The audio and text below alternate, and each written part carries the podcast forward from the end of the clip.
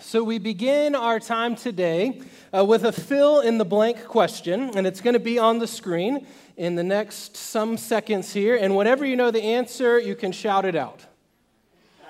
Actions. Wonderful. You got it right. So, uh, you all get to go home because you shouted loud. So, congratulations. Uh, but yeah, the answer is actions. Actions speak louder than words. That's something we've heard before. Uh, but for today, as we begin or as we continue to think about God's gift of mercy, uh, and today we're going to be talking about what each of our own individual ministries of mercy could look like. I want us to replace that word with something else. I want it to replace it with the word eyes, like the eyes in our head. And, I, and it says, I believe that our eyes speak louder than our words. We think about our eyes, they're able to do a whole lot of things. They're able to stare, and that can make you uncomfortable.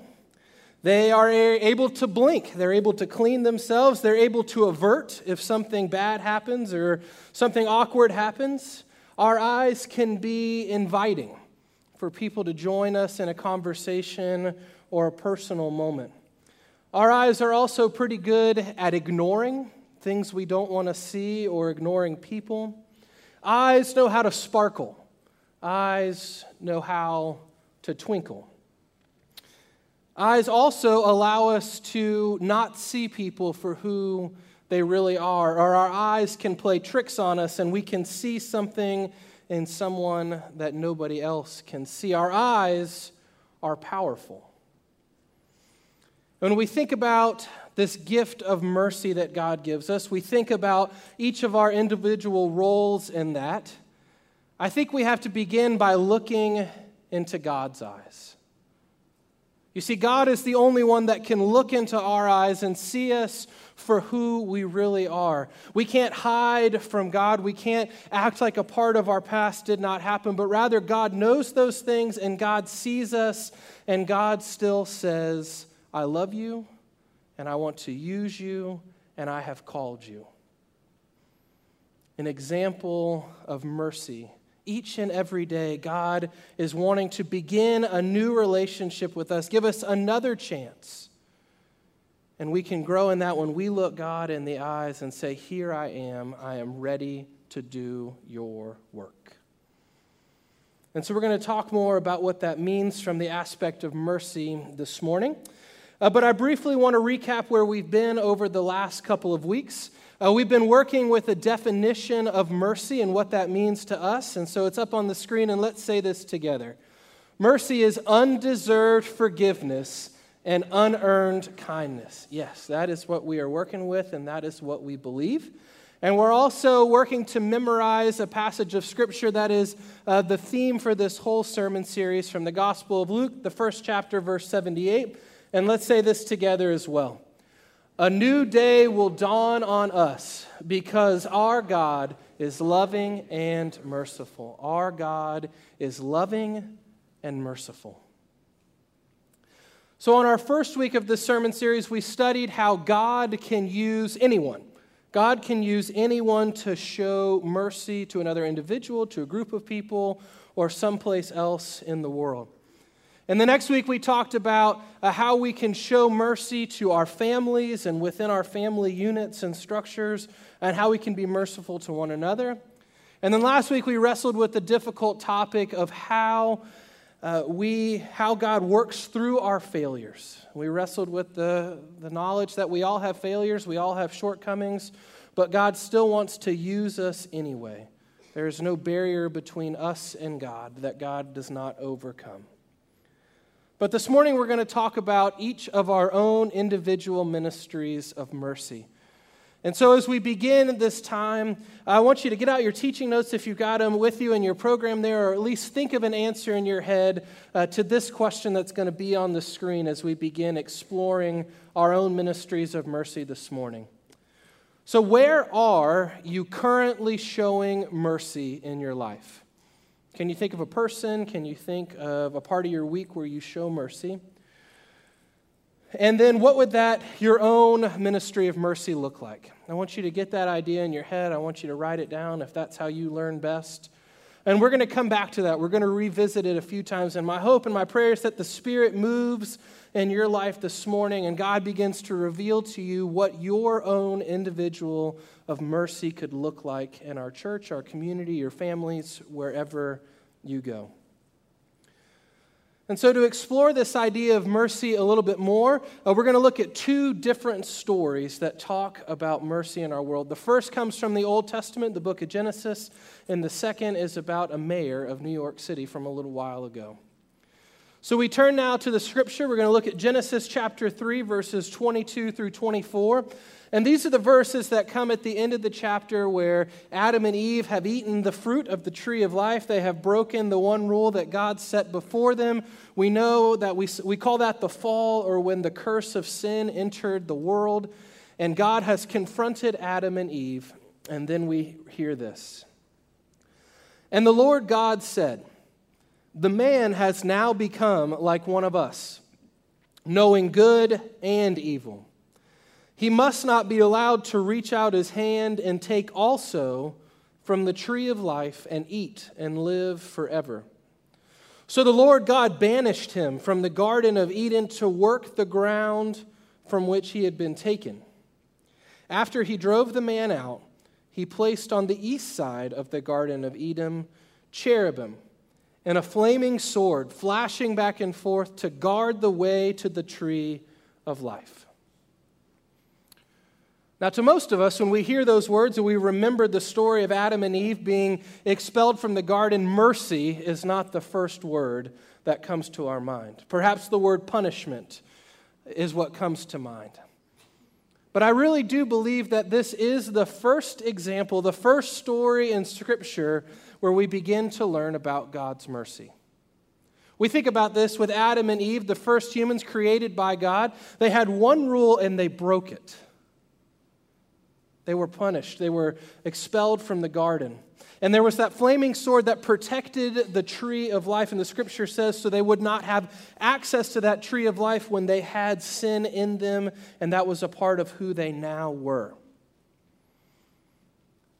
That tree of life I think now that we have the span of history in our favor and we know the story of Jesus Christ, then if we put our faith in Him, one day we will return to that garden, that place of peace and perfection where we walk with our God and the sin of the world is no more. You see, to me, this is a story of mercy, the first story of God's mercy, because what do we really deserve uh, because of our sin is eternal separation from what is good and perfect and holy but rather God is saying, That is not my plan for you. That is not what I want from you. But rather, I will show you mercy. And in this life, the life we're living right now, we deal with the effects of sin in a broken world. But God is saying, I am merciful. I'm giving you another chance through my Son, Jesus Christ, to live an eternal life away from that sin if you trust and believe in me. We return to the garden in our next life, in our eternal life. God shows us mercy from the very beginning, the very first humans in all of history. God extends mercy to us. There's also the story about a New York mayor uh, in the, during the time of the Great Depression and all throughout uh, World War II. Uh, and I borrow this story from Father Brennan Mannings in his Ragamuffin Gospel uh, book. And the mayor's name was Fiorello LaGuardia. Uh, he was known as the Little Flower to the people of New York because he was only five foot four, uh, and he also wore a carnation on his lapel wherever he went. And he was a very uh, candid mayor. He was well loved by his community. Uh, if he would hear a fire truck going by, he would run out of his office. He would jump on the fire truck and go help put out the fire. He would go with the police force and raid the speakeasies of their town to bring justice. Uh, he was known for taking entire orphanages to go and see baseball games. And when the New York newspapers were on strike, he would go down to the radio station on Sunday morning and read the funny papers for the children. He was a well loved and well respected man. And there was a very cold night in January of 1935 where he decided to go to one of the poorest communities in the city. He went into the courthouse and he relieved the judge that was on duty uh, that night, and he said, I'll be taking over. A couple of moments go by, and an old, tattered woman gets brought before him.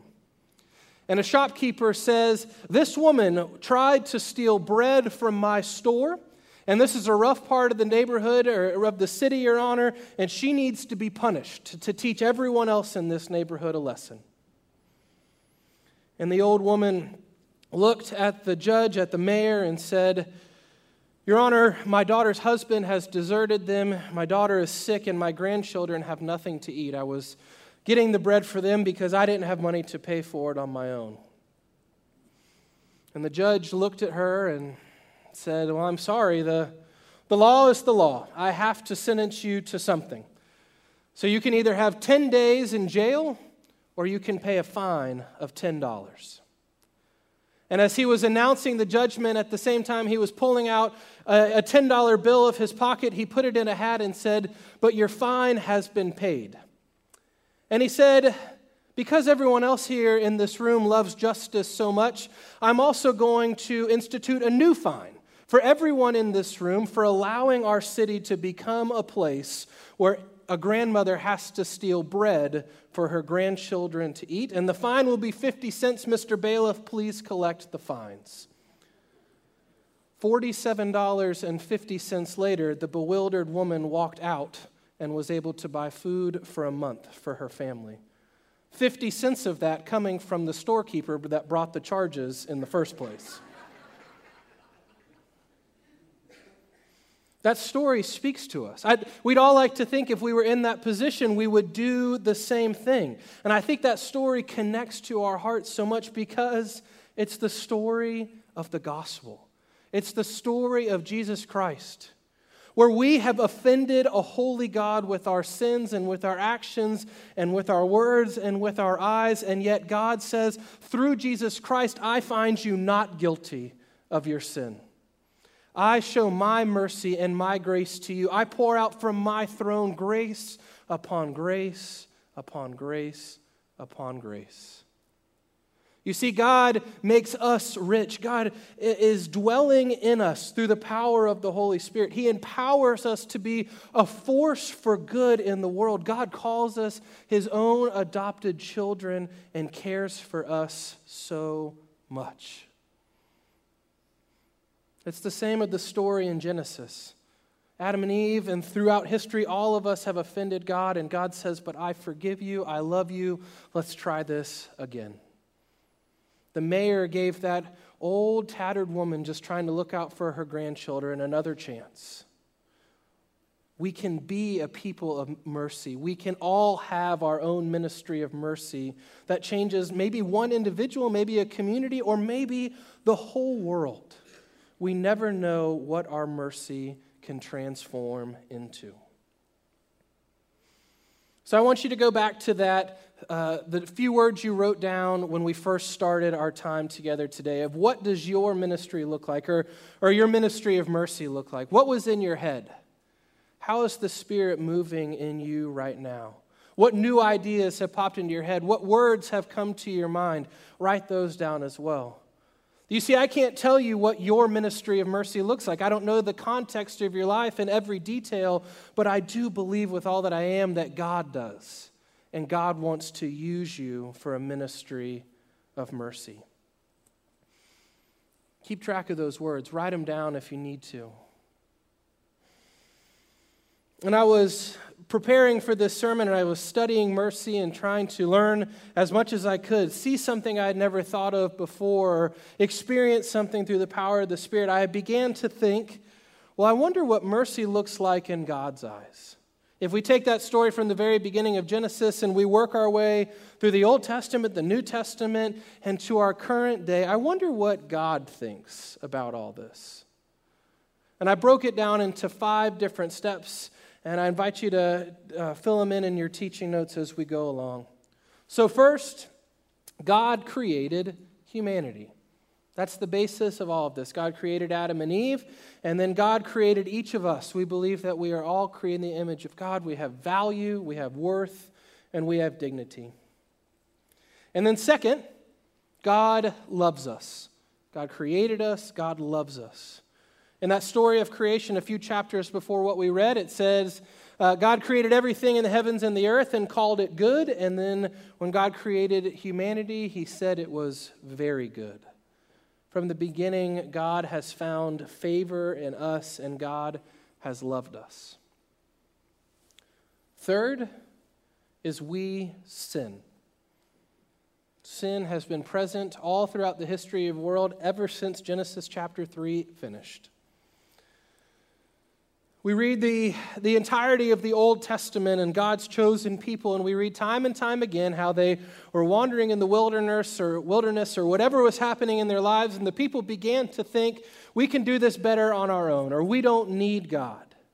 And then things get bad for them. They run out of food, they get into a war, and they lose. They lose their direction, they don't know what to do, and then they remember, oh, yeah, maybe if we would have stuck with God and what God wanted us to do, none of this would have happened. And so they cry out to God and say, We're sorry. We know we have sinned. We know we have gone against your will. Could you please help us? And God shows mercy to them. God shows grace to them, the same mercy and grace that we can experience today. And they say, Yeah, but we want a king, or we want a prophet, or we want a judge to help lead us. And God says, Okay. And that's temporary, and things are fine. And then the cycle repeats itself again and again and again throughout the Old Testament. And then we get to our fourth point. The Old Testament ends, and we begin to hear of this story in the New Testament where a baby is born in a manger in Bethlehem. Jesus comes into the world, our Savior, our Messiah. He goes, he wanders around uh, many different towns performing miracles, showing mercy to all he comes into contact with. And then how does humanity respond? By betraying the Son of God and by killing him. We betrayed Jesus Christ and sentenced him to death on a cross. We are all partakers in that inherited sin. And then, fifth, how does this story end? God shows us mercy. That's the part about God that is so hard for us as humans to grasp and understand. If that something happened to us like it's happened to God time and time again, I don't think any of us would be able to show that kind of mercy to people who have done so much wrong to us. That's convicting to me. That convinces me how desperately I need God in my life to show me the way. I don't have that kind of power but it shows us that God's mercy is new every day. God's grace is poured out for us, and God is God, and we are not. God is God, and we are not. And that's why our ministry, however big or small, uh, how, how, our ministry of mercy is so vital. It is so important. And the question becomes for each of us, and this is the challenge that we have when we think about our ministry of mercy, is if God is willing to overlook all that we have done and all that we continue to do and still give us a second chance and show us mercy, we have to ask ourselves, what is our excuse for not doing the same? God has always shown mercy to us. And in turn, God wants us to have a robust ministry of mercy to all that we come into contact with. So, to have that robust ministry of mercy, and I can't define it for you, I can't tell you exactly what you need to do to check the ministry of mercy off, but I do have a suggestion of a place to start and where God will begin to work in your life. We started our day, our sermon time this morning, talking about our eyes. Now, our eyes have the power to do so much, they have the power to transform the world.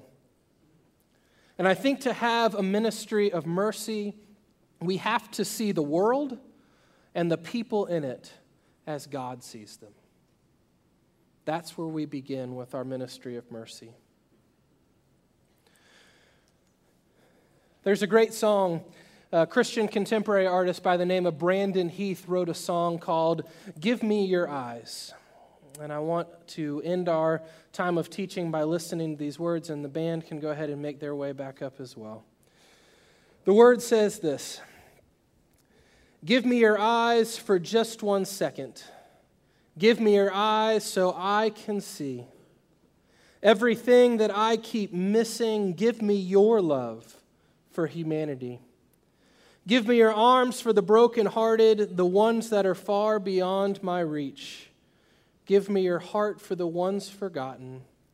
Give me your eyes so that I can see. So, how do we have a robust ministry of mercy in the world?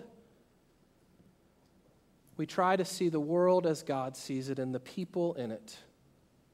And then we do two things we work as hard as we can to fix it and make it better, and we show mercy as often as we can. Let that be our goal. Amen.